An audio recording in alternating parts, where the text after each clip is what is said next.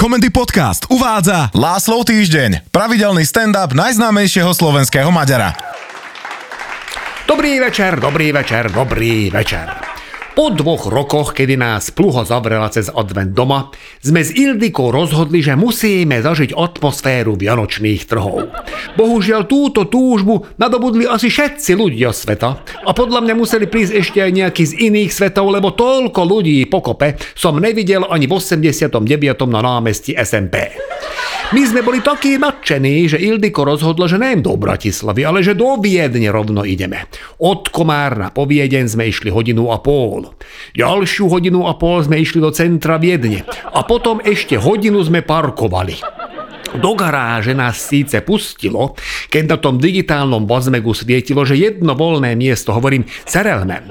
Ak tam svieti, že je jedno voľné miesto, tak to tam ani nechoďme dnu, lebo ľudia parkujú jak hovedá a v praxi to znamená, že tam nebude ani jedno voľné miesto a k tomu 20 nezaparkovaných aut, ktoré tam budú zúfalo sa motať hore-dole. Asi po hodine motania sa po poschodiach podzemnej garáže, ja som už mal svalovicu v rukách, keďže náš Žiguli nemá servo, a fúr bolo treba krútiť volantom, ale mali sme šťastie. Zrazu vidím, že pred nami cúva auto z parkovacieho miesta. Lenže to bol Fiat 500 a ledvo tam zmestil. Malo mi docvaknúť, že bude problém, už keď som videl šoféra, ako nastupuje do auta cez kufor. Ja som to chcel vzdať, ale Ildiko, že keď už sme konečne našli miesto, tak hádam ho nenecháme tak do komu inému a že ona tam náš žiguli narve, aj keby bolo čo bolo. To som ešte netušil, že to bude doslova. Sadla za volant, ja som vystúpil z auta a že budem teda aspoň navigovať, aj keď to je, keby ste chceli navigovať kamión do psej búdy.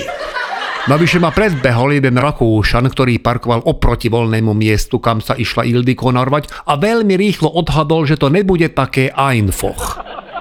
Mal tam svoj novúčičký Mercedes a evidentne mal oňho strach. Tak stál pri tom aute, ku ktorému sa Ildiko blížila a kričal na celú garáže 30 cm, 20 cm, 10 cm a potom kričal, že genúk a mával rukami jak doktor Strange, keď už je naozaj že zle.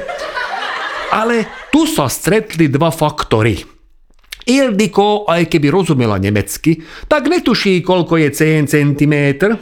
A druhý faktor, že Ildiko po nemecky nevie ani ceknúť. A slovo genuk, čo znamená stačí, si preložila, že pridaj.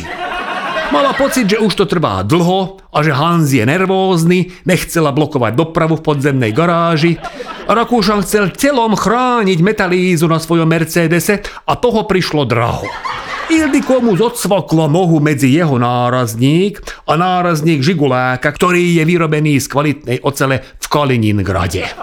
Hanzi už ani nemusel ísť na vianočné trhy lebo uvidel v tej chvíli komplet všetky postavy z Betlehemu, aj z blízkeho okolia naživo. A aj keby vypil neviem koľko šálok glühwein, tak mu už nebude viacej točiť hlava. Zaželal som mu šöne Weihnachten, sadol som do auta a hovorím Serelman, vypadneme odtiaľ to čo najrýchlejšie.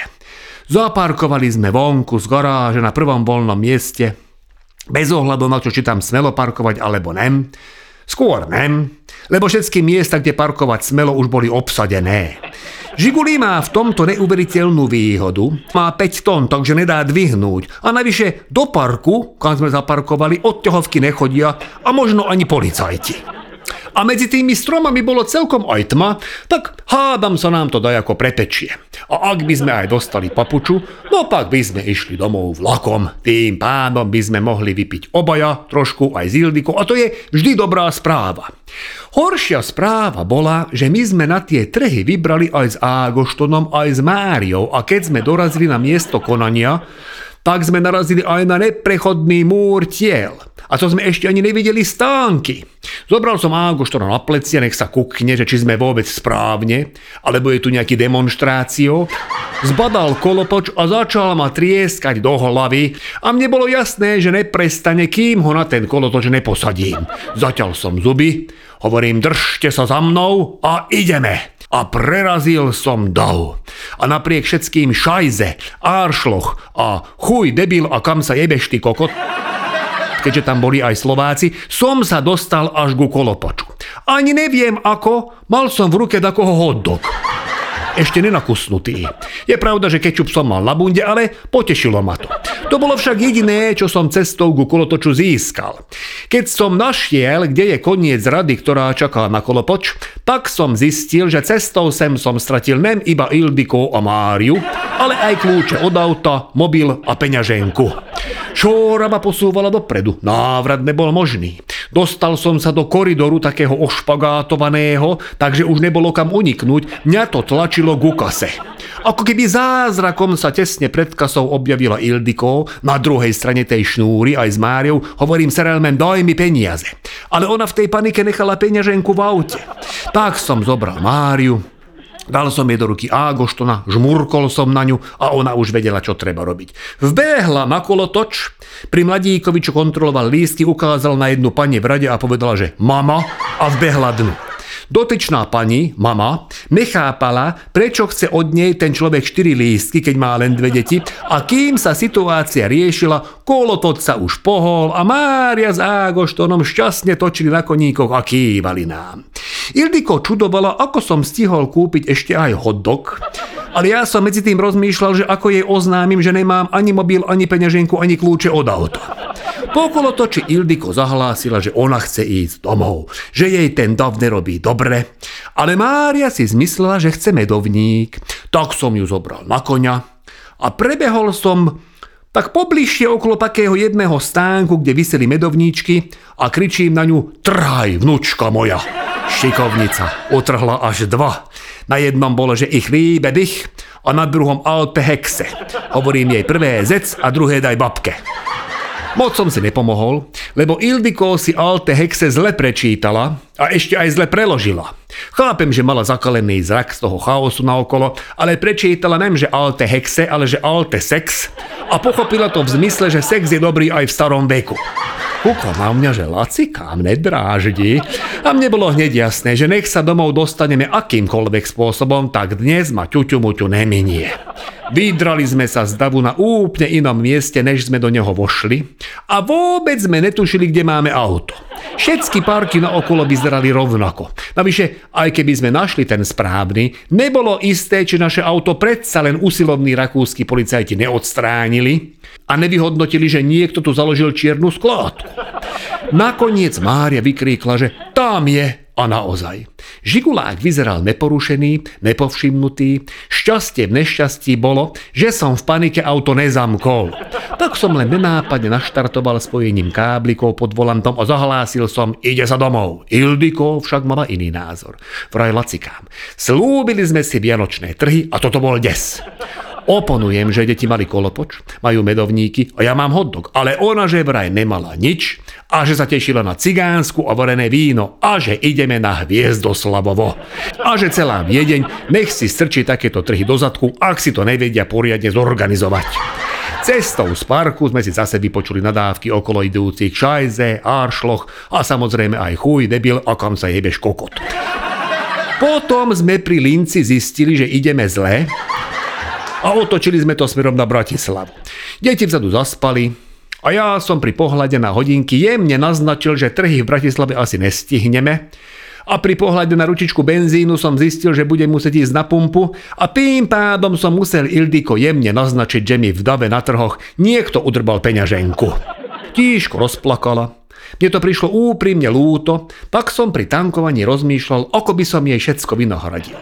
Zo zadumania ma vyrušil pumpár, že keď tankujem, tak musím vypnúť motor. Čomu som chcel vyhnúť, lebo neviem, vždy mi podarí naštartovať káblikmi, čo potvrdilo aj hneď potom, ako som zaplatil nastúpil do auta a to už naozaj nedalo pajiť pred Ildiko, že mi udrbali aj kľúče a aby som to už bytočne nezdržiaval, priznal som aj k odsudzeniu mobilného telefónu. Celou cestou domov už nikto neprehovoril. Jediné pozitívum z celého bolo, že na ťuťu muťu ako si nedošlo. Na druhý deň som si dal záväzok, že mojej rodine všetko vynahradím a cez deň som zbúchal na záhrade dva krásne malé stánky, vyzdobil ich V jednom som mal plán predávať varené víno a v druhom cigánsku. Všetko som nakúpil, zavolal som kamaráta Lajčiho, ktorý hrá krásne na husliach a somsedke som zaplatil, aby robila cigánsku. Večer som rodinku obliekol a slávnostne s tým vyšiel na záhradu. Ale ako to už u mňa býva zvykom, čím mohutnejšie prekvapenie chystám, tým mohutnejší prúser vyrobím. Somsiedka nebola upovedomená na nášho psa, že ho treba trošku strážiť, zožral všetko meso na cigánsku ešte v surovom stave. Mária a Ágošton si mysleli, že to červené v nádobke je bubble tea a vypili každý po jednej šálke, čo na nich nechalo trošku akože takú odozvu. Huslista Lajči presne vedel, čo je v nádobke a tak vypil nie že dva šálky, ale desať. A potom v priamom prenose pred očami Ildiko sa snažil pretiahnuť somsiedku v stánku s cigánskou. Ona si z tohoto celého odniesla triesku v zadku a jemu drbol na kríže rozpálený grill. Deti zaspali v psej búde a ten pre zmenu grcal pri našom žigulách. Vám všetkým želám, že ak sa aj vyberiete na trhy, tak aby ste sa dostali aspoň k tomu, že si objednáte cigánsku a keď si ju už objednáte, tak aby ste ju aj dostali. A keď už za ňu zaplatíte 15 eur, tak aby bola aspoň teplá a chutná, aby ste nedopadli ako náš pes. Všetkým vám želám krásne predvietočné obdobie a teším na vás opäť o týždeň. Vysont, látáš.